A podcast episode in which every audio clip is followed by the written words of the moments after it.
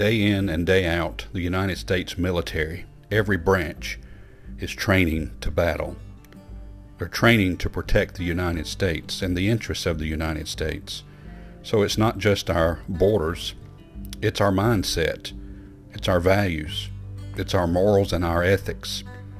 So they're being taught, they're being trained how to fight, how to strategize, and yes, even in certain circumstances, how to kill. That's when the battle is getting very serious.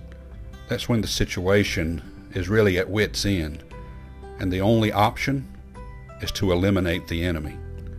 That's a very difficult place to be for many, but our military, I believe, is ready to step up and do its job. As for us Christian soldiers, the battle is in front of us. We are very familiar, and I have been here time and time again, with Ephesians chapter 6, and speaking of the whole armor of God. We know the pieces, they're all important. But in the end, Paul comes to this conclusion Ephesians chapter 6, verse 19.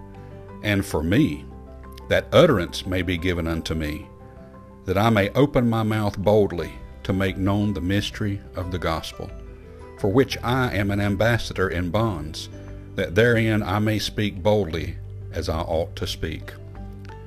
Sometimes the battle is not physical, it's not on the battlefield.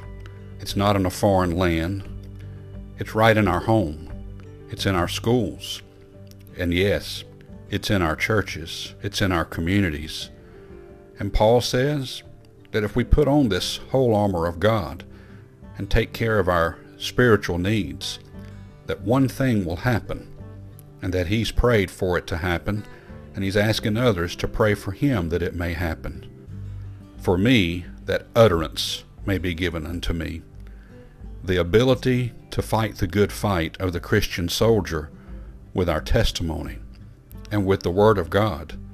Paul had one goal, and that was to use his knowledge, wisdom, and understanding imparted unto him by God to share the mystery of the gospel, the hidden pieces of what's now being revealed to us, that people may know Christ. So as we head into this spiritual battle, our end goal is that people come to the knowledge of Christ. Yes, I believe there's going to be a battle, but we've already won from victory. We're just fighting the good fight while we're here on this earth in this body, and we need to be able to stand up and speak the truth and to speak it boldly, that people know the truth. May God bless you and have a wonderful day.